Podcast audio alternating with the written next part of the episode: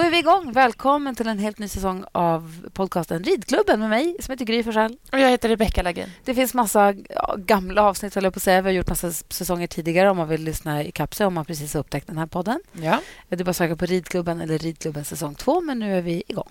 Så kul. Alltså jag har verkligen längtat efter det här. Jag också. Vi är i stallet varje dag, men det är också... Och man pratar om hästar hela tiden. Men det är också roligt när man sätter sig ner och träffar andra människor som man kanske inte känner och träffar varje dag. Att få höra deras... Det är det jag tycker är så kul med det här, att vi, vi åker runt och träffar så mycket olika duktiga hästmänniskor och får bara så plocka deras hjärnor och Exakt. sinnen på hästeriet. Ja, ibland så ser man ju saker och ting på olika sätt. Och Det är mm. det som är så kul. Och Ibland så hör, behöver man bara höra samma sak också tusen gånger. Mm. för att man har lyckats glömma bort. Idag så ska ni få hänga med oss till Ågesta gård där vi träffar Christian von Krusenstjerna som vi har pratat med i tidigare avsnitt. Första säsongen pratade vi med honom. Ja. Typ vår första gäst. Ja, men ty- nej, Anna Hasse var nog ja, första gäst. Ja. sen Christian, tror jag. men han och Lina Dolk som, har massa, som är dressyrryttare också de har massa samarbeten på sociala medier och var Dressage Power, Dressage and Jumping. Vi pratar ju om det i avsnittet här lite längre fram, om inte Precis. annat. Ja. Eh, och Sen så kommer vi sitta ner ordentligt med bara Lina och prata med henne. Ja, men precis. Också kul bara att höra... Så här, Lina tränar ju för Christian. Mm. Och bara den relationen också emellan mm. dem och hur de hittade varandra. Och så, för att Lina har ju haft fantastiska framgångar. Och Hur kommer det sig att hon fick ta över Christians stjärnhäst? Ja. vill man ju veta. Ja. Och Sen kommer vi sitta ner med bara henne. Vi kommer prata vattenträning med en tjej som heter Karin som jobbar med det. Vi kommer prata med en tandläkare. Alltså vi har massa, och sen har vi massa andra planerade avsnitt framåt. Här, så det blir jättekul. Ja, vi ska också prata med Gittan på SVA, SLU. Hon forskar ju i alla fall mycket med ja. det här med hästarnas sjukdomar och det känns ju högaktuellt just nu. Ja, verkligen. Så vi har massa avsnitt planerade och massa eh, roligt att se fram emot den här säsongen. Hur ser ditt ridliv ut nu, Rebecka? Eh, jo, men typ som vanligt. Alltså, det är ju inte som, ingenting är som vanligt, Nej. men det är ändå som vanligt. Vi har ju fortfarande två hästar i stallet. Vi har ju Neo och Salsa. Och De går bra. Neo känns jättefin och fräsch och vi tränar på. Nu har vi kört mycket banhoppning här hemma och då har jag sagt till Anneli här att tvinga mig att börja på 1,20 varje gång för att jag gärna fortsätter börja på 1,10. och det har faktiskt gått jättebra för tanken är att jag ska kunna börja på 1,20 sen när vi ska börja tävla. Ja.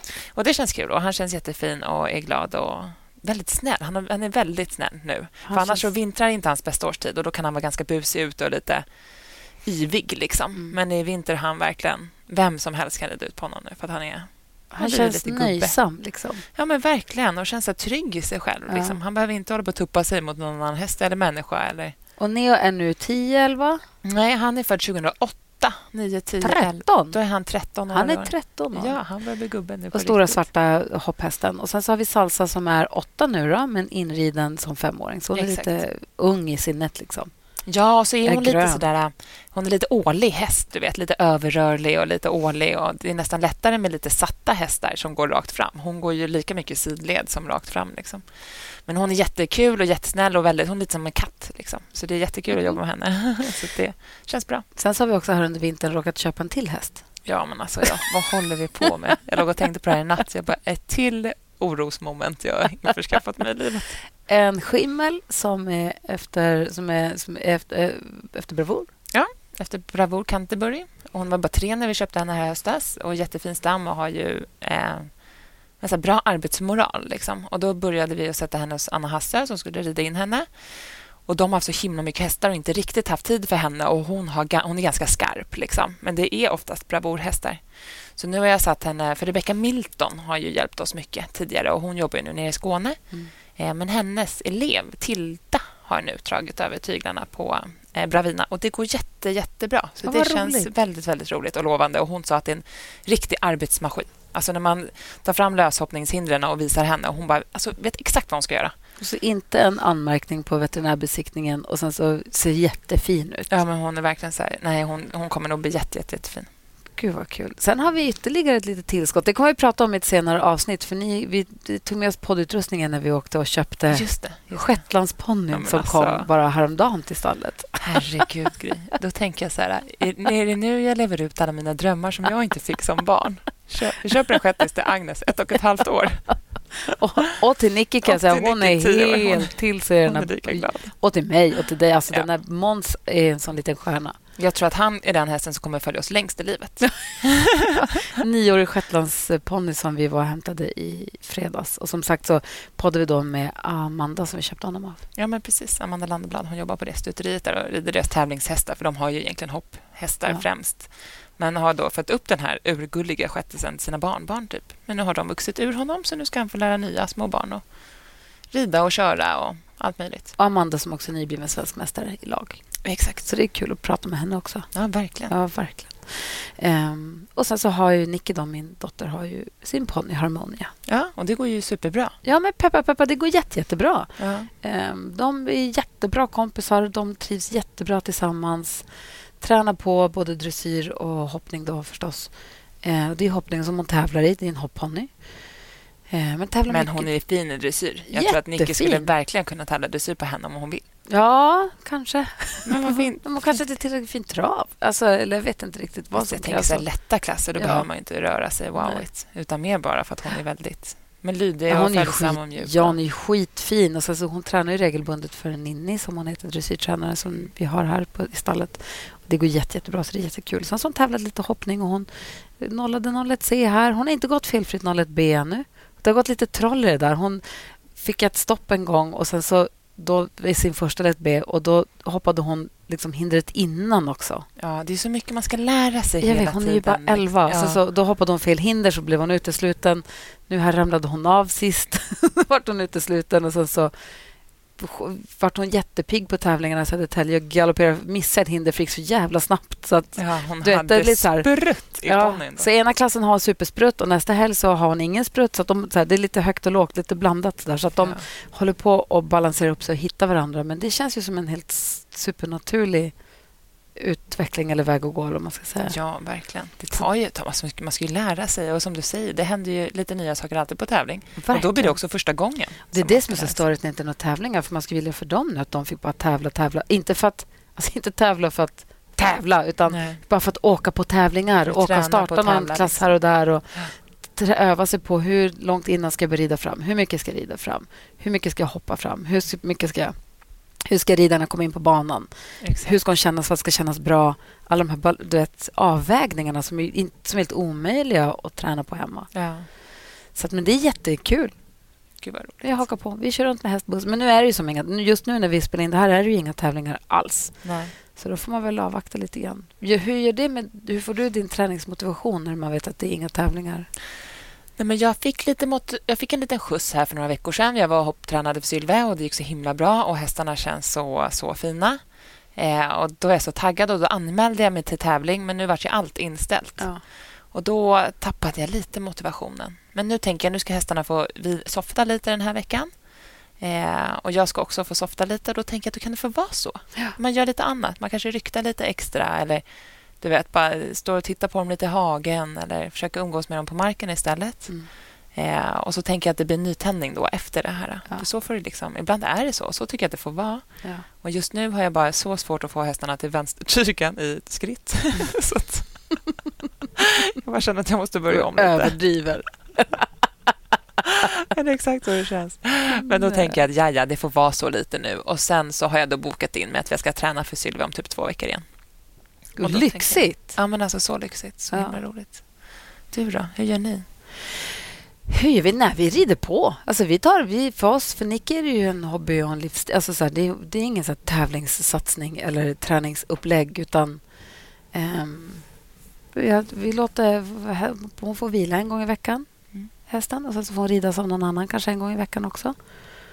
Det är min ambition. Sen är Nicky väldigt svår att hålla borta från stallet. Ja. Hon vill vara framför allt sen Måns kom. Ja. hon vill vara här alla dagar. Hon tycker det är väldigt dumt de dagarna vi inte ska hit. Nej, men jag förstår det. Men jag, tycker, jag tror att det är bra att om man som 11-åring får längta lite till sin hobby och längta till sitt stall. Så att man inte... Jag tror att man omedvetet alltså, blir, kan bli trött på det eller blir för, för trött, för trött liksom på allt annat. Och man ja, måste hinna med skolan och allt sånt där också. Så jag tycker fem dagar i veckan är egentligen ett max. Nu har det blivit lite mer än det på sistone. Jag ska försöka hålla det ner. fel. ja. Alltså den här helgen när Måns kom Ja. Vi var och hämtade honom. Då fick jag inte åka hem först klockan åtta på kvällen. Och Sen var vi här tio och jag tror vi var här till åtta igen på kvällen. Alltså hela helgen. Mm. Jag har varit här hela dagen. Ja, ni typ bodde här. Då. Men det är mysigt. Ja. Det är jättemysigt.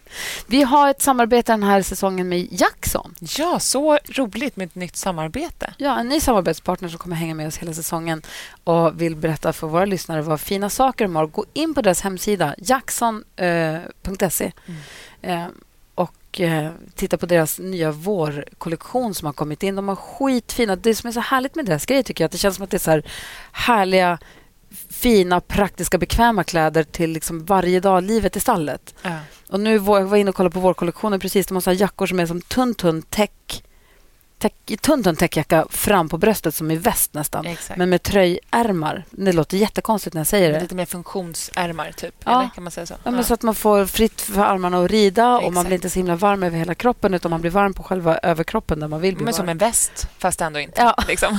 det låter jättekonstigt. Det ser fullkomligt naturligt ut när man de ser på det. De är super, super, superfina. Och så de skitfina ridbyxor, så kompressionsrid-tights också som jag provade som är döhärliga verkligen. Ja.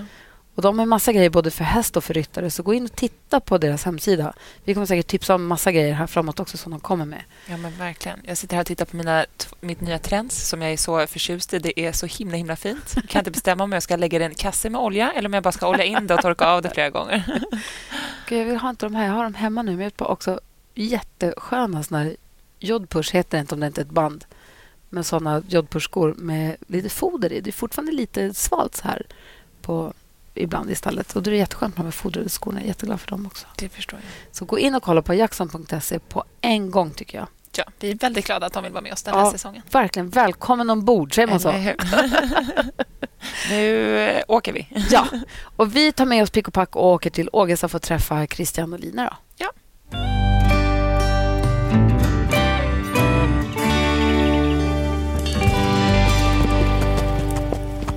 Vi har slagit oss ner vid ett bord på Ågesta gård och ridskola med Christian von Krusenstjerna och Lina Dolk. Hallå! Hallå! Hallå då. Hur är läget? Bra, tycker ja, jag. Bara bra, tack. Sitter här svettig i ridkläder, som det ska vara. Är du precis nyavsutten? Ja. Har du ridit för Christian? Ja. Gick det bra? Ja, men det gick bra. De var ja. jätteduktiga. Får en sammanfattning? Vad gjorde ni? Eh, samling. Mm. Lite, vi ska ju liksom ta nu steget upp på Hattie här, så hon ska ju ta steget upp till Minus A. Precis. Så att det är där vi är i träningen och tränar mycket på de sakerna. Hur många hästar rider du nu? Det brukar bli mellan sju och tio per dag ungefär. Åh, fy fan vad många! Gud. det var jättemånga. Mm. Mer än vad jag trodde du skulle säga. Ja, okay. Hur hinner du? När det är mitt jobb. Så att, eh, jo, jo. Jag går in i ridhuset på morgonen och sen kommer jag ut på kvällen ungefär. Så att, eh, jag eh, har ett väldigt bra team hemma som sköter eh, stallet och servar mig med hästar. Så att jag går egentligen inte ut förrän jag är klar. Så att, vill man hitta mig, då hittar man mig i ridhuset. Tänk att du hann få tid att prata med oss. Det var ja. fantastiskt. Hur korsades era vägar, Christian? Ja, det var egentligen det var i Biggles. Det började där. han skulle ha en ny ryttare och jag, var, jag och han var, vi var liksom färdiga med vår karriär. Och eh, så tyckte jag att han skulle ha en ny ryttare och eh, kunna lära upp någon. Och eh, vem, vem skulle det vara? Och min kloka fru kom med idén om Lina. Och där började det. Men då tränade inte du för Christian? Nej. Nej, okej. Okay. Så då hade din fru bara sett Lina på ja, typ tävlingen ja, Instagram? Ja, det, jag tror det var mycket via bloggen. Alltså det är väl lite mm. där man, liksom, man lär känna folk den vägen. Och eh, sen också hade vi ju sett, det var någon ponny, vi hade precis, någon elev som hade precis, vi hade någon elev som, som skulle ha ponny och provred din ponny och sådär så att, så att eh, vi hade ju lite, lite kontakt där då. Men eh, det var så det började. Vad var det i bloggen som fick dig att känna att henne ska vi ringa om Biggles? Ja, det var ju Lina, eller var, var ju Linda som tyckte att eh, liksom Lina vore rätt. Så det var någonting som hon tyckte, liksom, hela, hela idén med, med eh, liksom Linas upplägg och ja, personligheten så att säga och framför allt också eh, som ja, talangen i sadeln och allt. Ja, det, var många, det var många bitar. För det är, så är det ju lite också när man ska hitta placera en häst hos en person så är det ju det är inte bara hur man rider eller vad man har för tidigare färg på rosetterna eller vad man har för lastbil och vad man har för boxar. Alltså det är så många bitar. Och eh, Det var väl det vi var väldigt eh, noga med där när vi försökte tänka ut just att det, det, det är många pusselbitar som måste stämma. Mm. Men då ringde du till Lina och sa hej, vill du eh, ta över min gamla häst? Ja, jag ringde faktiskt till Linas tränare först. Ja. Så jag gick den vägen först, för jag tänkte det är inte så lätt för, en, för Lina att ta det första samtalet. Kanske. Nej. eh, och, så då började jag med att ringa Linas dåvarande tränare. Och eh, hon tyckte det var en bra idé och det tyckte hon. Så att, och vilken skulle du säga Linas styrka som ryttare? Ja, men det är att, att eh, liksom känna av hästarna och inte och försöka göra det, ta det enkla vägen först och sen göra det komplicerat. Eftersom många gör, gör bör, de börjar lite, det börjar bli för komplicerat. Eh, och det, det, är svårt. Alltså ridning är jättesvårt. Ja. Men om man gör ridning för svårt så blir det för svårt. så att, kan man säga så? så att eh, Lina är duktig på att eh, oavsett hästindivid, situation, försöka och liksom välja lite den enkla vägen först. Och sen är det mitt jobb som tränare då att liksom pusha Lina till att kanske liksom spänna bågen lite till, ta, att vi ska liksom ta ut lite mer eh, av vad liksom de kan prestera. Men jag tror att det är en bra egenskap. Och hur skulle du beskriva Christian som tränare? Eh, otroligt eh, pedagogisk. Jag får fortfarande varje träning liksom aha-upplevelser. Eh, men också att han är så noga med grunderna. Jag tror att det är lätt som ryttare att man hela tiden fokuserar på nästa rörelse och nästa klass och tappar lite grundridningen. Ehm, så det har verkligen förändrats i mitt sätt att rida, att verkligen ha lösgjorda och lydiga hästar. Och Det är inte bara så att ni har ryttare-tränare-relation. Ni har ju massa andra projekt också. Ni har de här otroligt inspirerande samtalen till exempel på Instagram som ni gör. Och hur, berätta, vad är det ni gör utanför ridhuset? Eh, ja, om vi börjar då med de här uh, samtalen på Instagram så vi pratar lite grann om om vi skulle göra någonting där vi liksom delar med oss av den, liksom våra tankar och ser lite vad intresset är. Eh, så att vi har någonting som heter Christian och Rina pratar om. Och sen har vi då olika, olika ämnen varje gång. Och eh, det är ju live på Insta så att man kan eh, titta där på, på, på tisdagskvällar klockan 20.00. får vi se lite grann hur länge, hur, hur länge vi fortsätter där på tisdagarna. Men eh, eh, folk verkar vara glada och nöjda och de som tittar live, de är med live och ställer frågor. Och de som sen lyssnar på det i efterhand och tittar på det i efterhand, de, de kan ju återkomma med frågor då. Men det, det, det är kul att se lite grann också vad, vad det är för tankegångar och funderingar som finns där ute. Men okej, okay, och de som kanske lyssnar nu och inte har sett, var hittar de det här? På, vår, på våra Instagram. Exakt, vi ja. lägger dem på våra Instagram efter. Så varje vecka så hittar man på varannan, varannans Instagram.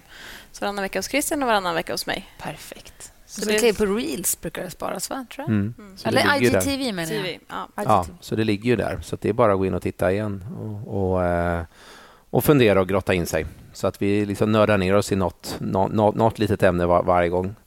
Allt ifrån eh, skänkevikningar till övergångar och ja, olika ämnen. Vi är ganska nördiga båda två, så jag tänkte hur ska vi kunna prata i 45 minuter om övergångar? Men det har vi lyckats ganska mm. bra med. men så tänker vi ofta när vi ska spela in podd också. Tycker jag, att man vill ha en plan, så här, det här ska vi prata om. Och, men det slutar ju alltid med att efter en timme så måste vi bryta. Liksom. Då har vi knappt hunnit titta på det där pappret. Nej, men faktiskt. Vilken övergång tycker du är roligast? Eh, jag tycker övergången från Passage till Piaf är häftigt. Det, wow, det har jag aldrig gjort. Kan du beskriva känslan? det är så mycket power på ett och samma ställe på något konstigt sätt. Men det är, liksom, det är mycket takt och det är eh, en härlig känsla om man får till den. För det är inte ofta man får till den. Men när man får till den så är det gåshud. Så. Alltså när jag ställde frågan så jag kunde bara tänka från gångart till gångart. Jaha. Så jag fick ett svar jag inte ens var beredd på. Alltså, du såg det. lite förvånad ut. jag är också tvungen att tänka vad är vad och hur ser det ut? ja, men jag kan, om jag ser dressyrtävling framför mig så kan jag förstå, eller jag kan ju sätta mig in i känslan. Det måste vara otroligt. Ja, och sen, man kan ju göra den på många olika sätt. Och Det är ju liksom ett som är rätt. Och när man får till det rätta, då... Det, ja, det är Hur gör man häftigt. Ja, det får du fråga Christian. Jag gör som han säger. Nej, jag skojar. Hur gör man? Ja, men det är alltså piaff och passage och trav och allting sånt. Ja. Luftiga steg lite framåt. Ja. Sitter jättefint, gör jag. Och hur gör jag sen? Från passage så går, du ska ju ner till piaff och egentligen bibehålla samma liksom, takt. Men hästen ska ju, från att den gör passagen och slow motion trav framåt, så ska den gå ner och trava på stället. Och det handlar ju egentligen om halvhalter. Och du lär hästen att den ska kunna komma tillbaka i en halvhalt och du ska sen kunna använda en halvhalt och gå tillbaka till piaff. Men grejen lite grann som en svårigheten med en halvhalt, det kan vara att folk tänker prr, men prr, då gör ju hästen halt, inte piaff. Så att du måste alltså lära hästen och dig själv att när du tar tillbaka hästen så har du samma energi. Och Det gör ju att en häst som går i passage och du tänker att hästen ska fortsätta i samma energi, men du ska bara ta tillbaka och få den att göra det den gör framåt ska den göra på stället. Så att så ska bakbenen liksom ska fortfarande egentligen mata framåt mata lika mycket? på, men... mata framåt. Och det är det som jag tror lite grann, liksom den där känslan som Lina pratar om. Det är så häftigt när man känner hur man kan ta tillbaka hästen och få hästen att börja piaffera på stället och den fortfarande bara vill framåt. Men den går inte framåt, för den är lydig nog att vara kvar och göra den där traven på stället. Och, och den känslan är häftig än att du, du kan ju lika väl... Jag har en sån där känsla av att jag aldrig någonsin vill piaffa mer än hästen. Det vill säga, man kan se det med vissa ryttare, att de piaffar hej vilt i sadeln. Ja. och just den känslan är inte lika härlig. Att man liksom får, man får, man får tvinga jaga hästen till jaga. Liksom. Att håll igång, håll igång, håll igång. Och istället att du kan ha hästen så lydig och, och just framför skänken som man säger. Det är sån litet, ett uttryck som används men jag tror många inte kanske förstår vad det innebär. Men det är just att du kan ta tillbaka och få den att trava på stället och den bara väntar på att säga när får jag gå framåt. Men den är lydig nog och väntar på att den får ett varsågod av ryttaren. Mm. Då har jag en fråga. En häst med lite energi, kan man få den att göra det? Piaff, ja. ja. Absolut. Och sen är också lite det, en piaff är ju lite som att spänna pilbågen. Så att du kan få väldigt mycket kraft och power av att hästen kommer ner i en piaff och lär sig att trampa och lär sig samla. Då blir hästen plötsligt jätteexplosiv för att du får den så kraftfull och du har spänt pilbågen. Så att det är det som är så häftigt med Ibland kan man tycka att hästar är ganska lata framåt, men det är för att ryttarna aldrig riktigt har tagit tillbaka den och liksom spänt pilbågen i halvhalterna. Och det är då fjongar hästen framåt sen eller pilbågen, alltså skjuter iväg pilen om du får kraften. För jag upplevde nästan piaff när jag var ute och red här för ett tag sedan. För då var det några som körde agility med hundar i hagen och Neo började trampa på stället och jag bara kände att jag satt på en stor svart hingst som bara hade så mycket power. Wow, han kan nog Han vet hur man gör. Men i ridhuset, alltså det går inte. Hundarna kan skena på läktaren, det händer ingenting. Men samtidigt så är det också det, jag vet att Kyra har en sån här, hur, hur lär man hästen piaff? Jo, man rider ut med elva hästar och tio galopperar hem. En stannar kvar. Mm. En stannar kvar och den piaffar. Det är kanske inte ett träningstips vi ska lära ut. Don't try this at home. Men, eh, Men. just att man kan, liksom, om i det sammanhanget hästen piaffar och trampar lite grann för att den är rädd för någonting eller blir lite taggad, men beröm och försök att hitta liksom, takten i det så att man ändå kan plocka med sig det sen till ridhuset. Mm. Absolut. Är det din bästa övergång också? Ja, absolut. Sen är det lite så här, jag, jag gillar övergången eh, galopptrav, för det, för mig är det en... Det gillar inte Lina. den, är, den, är, den är knepig. Eh, den verkar ju vara en enkel övergång, men just den säger väldigt mycket, den övergången. Dels säger den väldigt mycket om hästens liksom in, grundläggande talang. Eh, om den går över till trav och liksom hittar en lite svingig trav på en gång. Då finns, och sen kan det vara så att vissa hästar har jättefint trav, travsteg precis efter galoppen och så tappar de traven lite. Men då vet man att det finns något där som man ska plocka fram. Och Sen så är det mycket timing hos ryttaren och så där. Så den är lite knepig, men jag, jag gillar den för att den är lite svår. Varför gillar inte du den, Lina? Ja, för att jag får aldrig trav. Jag får bara samlad galopp och sen så är man liksom några bokstäver för sent innan övergången kommer. Nej, men det är som Christian säger, den är knepig, men rider man de här yngre hästarna eller har man inte kommit så långt i sin ridning så är den ganska självklar. Men så fort man har kommit upp lite i klassen och man jobbar mycket med samlad galopp så är det ganska lätt att liksom misstolka eh, att hästen misstolkar ens hjälper och de börjar samla galoppen istället för att gå ner till trav. Mm. Men alla övergångar ner till halt, det känns ju omöjligt i min värld. Men det är ju så svårt att ha hästen liksom fortfarande med framåtbjudning när man gör... Det blir ju så lätt att handen tar över en halt, tycker jag. Att det blir bara stopp. Mm. Och så har hästen stannat där tre mil bakom mig och jag sitter där fram mm. någonstans. Är det inte så? Vad har ni för och det är ju precis. Och oftast är det ju... Jag kan ju korrigera en sån när, det, när hästen blir stark i handen och jag vill göra halt. Då brukar jag avbryta och inte göra halt. Då rider jag fram.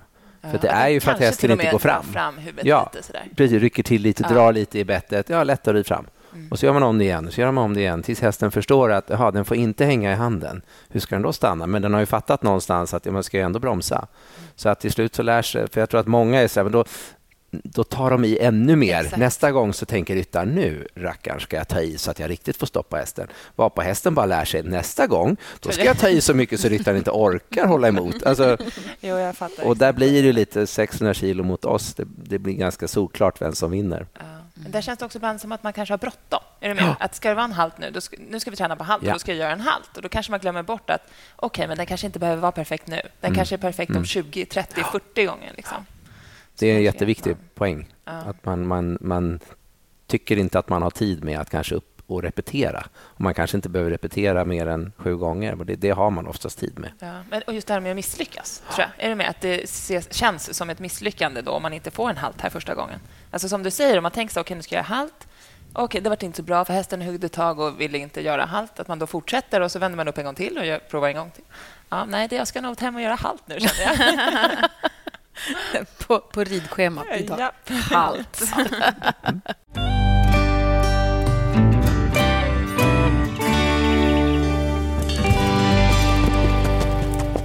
Eh, men jag tänkte på, för ni har de här samtalen på Instagram som vi pratade om. Har ni fler projekt utanför ridhuset också? Eh, just nu eh, har vi det. jag tycker hela vår liksom, vardag går ganska bra hand i hand. Mm. Det är alltid eh, hästar som ska säljas och man bollar idéer fram och tillbaka med varandra. Och ibland så tar jag någon häst här från ridskolan och säljer och ja, men, vi byter lite hästar fram och tillbaka. och Mycket så här vardagsgrejer hela tiden som vi bollar med varandra. Ett bra team, helt enkelt. Verkligen. Jag vet att du, Christian, ni, kan inte du berätta om Dressage Power, vad det är för någonting? Eh, Dressage Power är ju ett eh, bolag som, som sysslar med event och tävlingar i, i svensk ridsport. Och vad är du i ehm, det bolaget? Jag och Peter som har bolaget, vi Ni har grundat det ja, och okay. Eh, är vi som liksom roddar med det. Och det var ju, vi startade upp Dressage Power för att vi kände att vi ville göra någonting för svensk dressyr. I början handlade det om, självklart. Eh, som, eh, det saknades tävlingar, det saknades händelser i dressyren som vi tyckte det här måste finnas. Och eh, hur ska vi kunna göra det här? Eh, då eh, bildade vi Dressage Power för att via det kunna faktiskt få de här tävlingarna igång. Och vad är det för tävlingar som ni har? Så att det är allt ifrån eh, en, en Grand Prix-tour som heter Labrina Grand Prix Tour där Lina har vunnit ett år är inte det fusk? En jätte, eller hur? Jag såg till att det blev en jättefantastiskt generös sponsor, Leverina, som såg till att, att det blev ett första pris på 100 000. Som gick tillbaka och sen, så, och sen så rider Lina det och vinner. Perfekt. Men, och eh, tränar för dig så pengarna kommer precis, tillbaka exakt. ändå. Eh, nej, men så skämt det var faktiskt jättefantastiskt att kunna göra en sån eh, tour för dressyren, för, för Grand Prix Eh, Eh, ekipagen. Och sen har vi eh, liksom plockat vidare tävlingar. Alltifrån Junior Young Rider har eh, sina eh, tävlingar där vi har, eh, har en stor finalhelg i Linköping i november varje år. Och eh, där är den här Grand Prix Tour-finalen och Junior Young Rider har sin final där också. Så det blir som ett inomhus-SM kan man säga. Eh, och det har ju stigit varje år liksom lite med status, vilket vi tycker är jättekul. För vi, tanken med de här är ju för att vi vill att man måste, ungdomarna kanske framför allt, men alla måste få träna på att rida i skarpt läge. Så här, det är final idag, nu, vem vinner? Den känslan pirrar ju liksom lite extra än att det är liksom bara någon liten random tävling. Och den, jag tror att det är viktigt att få träna, kanske främst för ungdomarna, att få träna på att liksom, ta sig till en final och rida en final. Någon dag kanske man står där och ska rida OS-finalen. Ja, liksom. det gäller att ha tränat på känslan ja. att liksom rida en final. Och Sen så har vi till och med gjort den för 50 plus, Senior Trophy. Så 50 plus-ryttare som rider med så B-nivå får rida en kyrfinal. Ja, så hörru du, du är inte där än. Jag tänkte, jag säger ingenting. inte där vare sig i ålder eller kunskap. Men börja träna nu så, så kommer man vinna sen i den. Och det... Neo, han kan trampa lite. Så det... så att, eh, och sen har vi en tävling som heter Future Star, så det är för hästar som är mellan, fem, eh, mellan sju och nio år gamla. Men sen någonting som vi kanske är extra stolta över, det är eh, en akademi. Och där har vi ju då, som sagt, vi börjar med dressyren, men nu har vi halkat in på hoppningen för att vi tyckte att det finns ett, som jag och även Peter är också varit i ridskolevärlden, jag är i ridskolevärlden, Eh, vad händer med alla de här ryttarna som slutar på ridskolan, skaffar egen häst och sen är de inte ännu så... Eh, de inte, har inte färdigutbildade teoretiskt de har liksom tappat, det finns ingen... Tränaren försöker säkert vara lite teoretisk här och var men, men de får inte riktigt den här grunden teoretiskt som de kanske måste ha. Och Då tycker vi att den här eh, Academy Dressage and Jumping, som det heter nu, där, där går de ett helt år och de har mängder. Vi har mellan, ja, runt en 17 föreläsningar under året. Allt ifrån fysiskt, nu har det varit väldigt mycket digitalt självklart. Men kanske också efter, kanske även nu efter i framåt kanske kan vara digitalt också så att man kan vara med från hela Sverige. Och digitala är ju den, den största delen är uppbyggt redan från början med ah, okay. digitalt. Faktiskt. Och vad händer där? Vilka är det som är med där? Vad det är där? ungdomar mellan 12 och 21 år som får söka in och vara med. Oh, och tanken wow. är där att man då får... Eh, vi har ett nytt gäng nu som, som har eh, börjat. De hade sin, sin första träff här i februari och det är väl mm, runt en 60, vad är det, 70 ungdomar. Mm. Men då har vi också faktiskt och då är det teoretiskt bara, man tränar inte, bara rider inte, utan man ses, och så, eller ses ja. online eller ses fysiskt och så pratar man. Ja, och det är foder, vi har eh, foderexperter, veterinärer, eh, kost, eh, mentala coacher. Gud, det här ska vi har, anmäla Nicky till. Hon fyller 12 mm. i sommar. Vi har jättemånga olika experter. Och Tyvärr är det lite så kanske inom många yrken, men om man tittar inom ridsporten så finns det ett lite stalltroll. Som liksom, var det Charlotte Hyde som, som döpte till stalltroll här. Men de eh, tycker att de kan. De och så, är lite självutbildade? Ja, men eller? de tycker att de kan det här och frågar mig, jag vet. Och då är, tror jag många unga lyssnar på dem tyvärr. Och då har vi sagt det att lyssna inte så mycket på dem. Kom istället liksom tillbaka till akademin nästa, vid nästa träff. Så kommer ni till oss och så säger ni vi, vi, vi, har, vi har en fråga här. Vi, vi undrar lite över det här och det här. Ja, och då kommer våra experter att förklara. Så att, eh, och de här ungdomarna har ju också fått vara med. Lina har varit med några gånger också och, och pratat. Vi har haft lite paneler med kända ryttare som har fått berätta deras resa. Så att de här ungdomarna får se lite grann att att eh, det är, finns väldigt många olika vägar till att bli en elitryttare. Är det det som är siktet? Ja, de är ju tävlingsinriktade ungdomar vi, ja. vi, siktar, vi söker oss till. Det, det är de som ska söka in. De ska vara tävlingsinriktade, men sen måste de, de kan vara ganska gröna. De kan ha kommit långt. Det viktiga är väl att, att inte tänka då att de här som rider i landslaget och är ungdomar, att de tycker att de är ut, färdigutbildade teoretiskt. För jag tycker jag lyssnar på ganska många föreläsningar och jag tycker jag har lärt mig jättemycket de här åren av, av de här föreläsningarna. Och då är föreläsningen riktad egentligen till de här ungdomarna som är mellan 12 och 21. Jag skulle precis fråga, ja, alltså, kan man inte få klä sig som en 21-åring? Men det, det roliga är faktiskt att föräldrar, en förälder per ryttare är alltid med. Yes. Jag lånar Nicky. delad vårdnad. Jag ansöker om delad vårdnad. Och Det var en sån viktig poäng i det här, att vi ville också utbilda föräldrarna samtidigt. Ja. Så de får ämnen som att vara en bra förälder, eh, hur vad, vad är det som gäller för regler att köra med släp? Eh, hur, hur, reser man i Europa med häst? Alltså massa sådana saker riktar vi ju mycket till föräldrarna, men även till ungdomarna också. Är det här någonting som du känner att du hade velat haft när du var yngre? Absolut. Jag känner jag har varit med nu några gånger på de här panelsamtalen och då har jag också tjuvlyssnat lite på de andra föreläsningarna. Det har varit superbra. Eh, och jag skickar med alla mina elever också som eh, har möjlighet att gå. De är också väldigt, väldigt nöjda. Så nu heter det då Academy, Academy Dressage, and, Jumping. jumping. Vi började med dressyren nämligen första året. Ja. Så var det så många hoppryttare som sa kan inte vi vara med? Och så tänkte vi ja, varför inte? Det är ju avsuttet och det är teoretiskt. Ja, och är det online kan det vara hur många som helst ja, egentligen. Så att, eh, och sen har vi kopplat in eh, många duktiga, har Fredrik Spets och Emma Emanuelsson och även nu faktiskt, eh, som ni känner, Lotta Björe som är vår tränarambassadör i hoppningen. Att, Hur hittar eh, man, googlar man? Det är dressagepower.se. Ja. Där finns allt om alla tävlingar och akademin. Och nu har vi också en liten online-tävling faktiskt nu och det passar ju bra nu. För att man, så att man kan filma sig hemma och så skickar man in filmen och så blir bedömd och, och så är man med sen i en, i en tävling en gång i månaden. Mm. Så online tour. Så det är lite sådana där Får man vara hur gammal man vill då? Eller? Ja, det är bara att välja ett program. Absolut, det är bara att välja ett program. Ja. Jag tycker det låter superbra, för det som vi brukar prata om ibland. Det är kanske mer jag än du, då, men jag man chansar ju lite ibland. jo.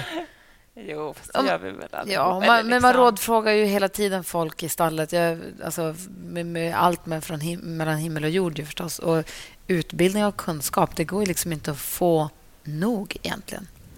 Nej, man är aldrig fullärd när det kommer till hästar och allt runt omkring. Och där kan jag också ibland när man hör eller om man frågar någon i stallet. Vissa kan ju låta så övertygande och då är det klart att man till och med jag tror på det ibland, även fast jag inte vet om det är rätt eller inte. Och Då kan jag tänka mig de som kanske har ännu lite mindre kunskap, att det är så otroligt lätt att den som låter mest övertygande, det är den som har rätt. Men där jag saknar också lite ett bollplank där, så man kan faktiskt dubbelfråga någon som man vet har kunskap kring det här. Och jag tror det är viktigt just hela liksom, vilket team man har. Just, vi pratar mycket nu om vårt team, mitt och Linas team, men att vi har, vi har ju ett större team kring oss där både liksom min fru Linda och din, din, din ehm, eh, syster Elin, liksom egentligen, vi, vi, fyra är ju liksom det riktigt närmaste teamet egentligen i våran, i våran satsning där vi liksom verkligen... Det är lite olika identitet, men vi, liksom, vi bollar ju väldigt mycket hela tiden i den här lilla gruppen, så att ja. säga. Vi och, behöver eh, utvidga vårt team, känner jag direkt. Och det är lite sådär, man, måste, man kan inte vara allting, känner jag. Det är så skönt för mig också. Jag, kan inte, jag är tränare, men jag kan inte vara allting. Ibland kommer Elin med instick och så kommer Linda. och liksom det, det, är lite olika. Sådär, bara, ja, men borde vi inte göra så här? Och så borde vi göra så här? Och jag och Lina är ibland lite så här, vi bara så här, ha, nu har Lina och Elin bestämt, eller Linda och Elin bestämt någonting. ja. Hur känner du runt det här med eh, teamet och hur ni jobbar? Ja, men superviktigt och väldigt skönt att ha det här bollplanket så nära. Eh, jag är supertacksam för den liksom, engagemanget och liksom, ja, men Christian är så himla bjussig på allt. Han har gjort den här resan själv som jag vill göra. Och Det är perfekt att kunna fråga honom. Ehm, så att, nej, det är jättebra och superviktigt tror jag. Jag tror jag har eh, tagit många genvägar tack vare det. Den här akademin, varför måste den vara åldersbestämd 11 till 21? Varför kan man inte göra den för vuxna också? Ehm, jag ska inte säga hur mycket som helst, men du, du har en poäng där. Tack. Det, håll, håll, utkik på dressagepower.se, säger jag bara. Mer, mer säger jag inte. Det ska jag. Ska jag. Det finns många hobbyryttare som tävlar på medelnivå som vill lära oss mer också. Vi har fått väldigt mycket förfrågningar från, från eh, ryttare mitt i karriären, så att, eh, vi får se. Vi håller på, håller på och smider planerna för det. Det låter spännande, tycker jag. Men jag tänker också på såna som jag, som inte är en tävlingsryttare med siktet på elitnivå, utan, men som är en ponnyförälder, faktiskt. Och även om vi åker bara på små tävlingar runt om Stockholmsområdet, men bara överhuvudtaget att ha någon att ja, ställa frågor till eller ha... Att man har, har mer, inte community vill ta i, men att ha lite mer ja, men sammanhållning eller koll kanske. För jag tror att just man, ridsporten är ju fantastisk i Sverige med sina ridskolor och man är omhändertagen på ridskolorna. Men man blir väldigt ensam plötsligt innan man, man är ridskolan, omhändertagen, man köper sin egna häst och sen så innan man är i landslaget, då är man jätteensam ett tag. Och det är ett ganska långt hopp däremellan. Det är, det är inte alla som hamnar där borta heller. Nej, nej. Och är, vi har ju en mängd ryttare som är i det här läget, oavsett om man är 15 eller om man är 45. Så eh, det är det som är häftigt med ridsporten. Men jag tror att många är just i det här läget att de, de skulle behöva någon, någon liksom mentor, coach också, inte bara en tränare. Så att man hade någon att fråga. För jag vet själv när jag var, när jag var eh, ponny juniorryttare där och vi skulle ut och åka i Europa. Min mamma hon ringde liksom runt och frågade lite olika. Hon pratade med, ringde Hasse Lundbäck och sa hur, hur, hur reser man ner till Europa? Så det var, vi visste ju inte. Liksom. Nej. Det är inte så lätt. Nej, verkligen inte. Och så tänker jag om det är någon som redan kan ha uppfunnit det hjulet, då är det perfekt om man kan dela med sig av det och kanske ha den personen som bollplank. Liksom. Nej, genialiskt. Ja, vi tar med oss det. Vi får bygga ett större team, helt enkelt. Ja, ja vi måste bygga ett större team. Ja. Så blir det. Ja. Ja. Du, sen vi pratade med dig senast, eh, eller med er, har ni, om man säger ni som team då kanske, har ni något stalltips som ni kan dela med er av till våra lyssnare? Det blir det tyst. jag har ett som är superbra. Det är att ha engångshandskar i plast under vanliga ridhandsken när det är kallt. Då behåller du värmen och behöver inte sitta med så här tjocka Va? vinterhandskar. Jag lovar, det är så bra. Berättar du det nu? Vintern är snart slut. och också ta på dig de här plasthandskarna när du är varm, så innan du går ut och börjar frysa. Du menar så här tunna silikon mm. som Exakt. finns? Du har dem under ridhandskarna? Mm.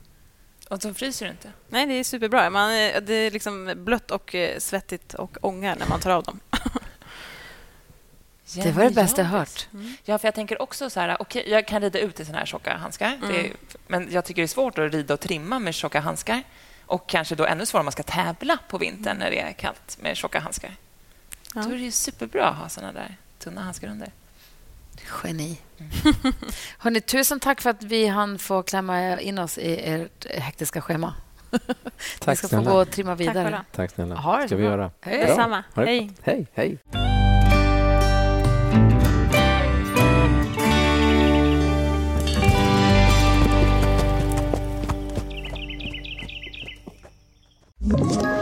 Ett poddtips från Podplay. I podden Något Kaiko garanterar östgötarna Brutti och jag, Davva, dig en stor dos skratt.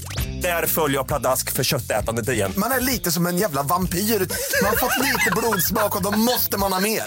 Udda spaningar, fängslande anekdoter och en och annan arg rant. Jag måste ha mitt kaffe på morgonen för annars är jag ingen trevlig människa. Då är du ingen trevlig människa, punkt. Något kajko, hör du på podplay. Därför är gardinerna.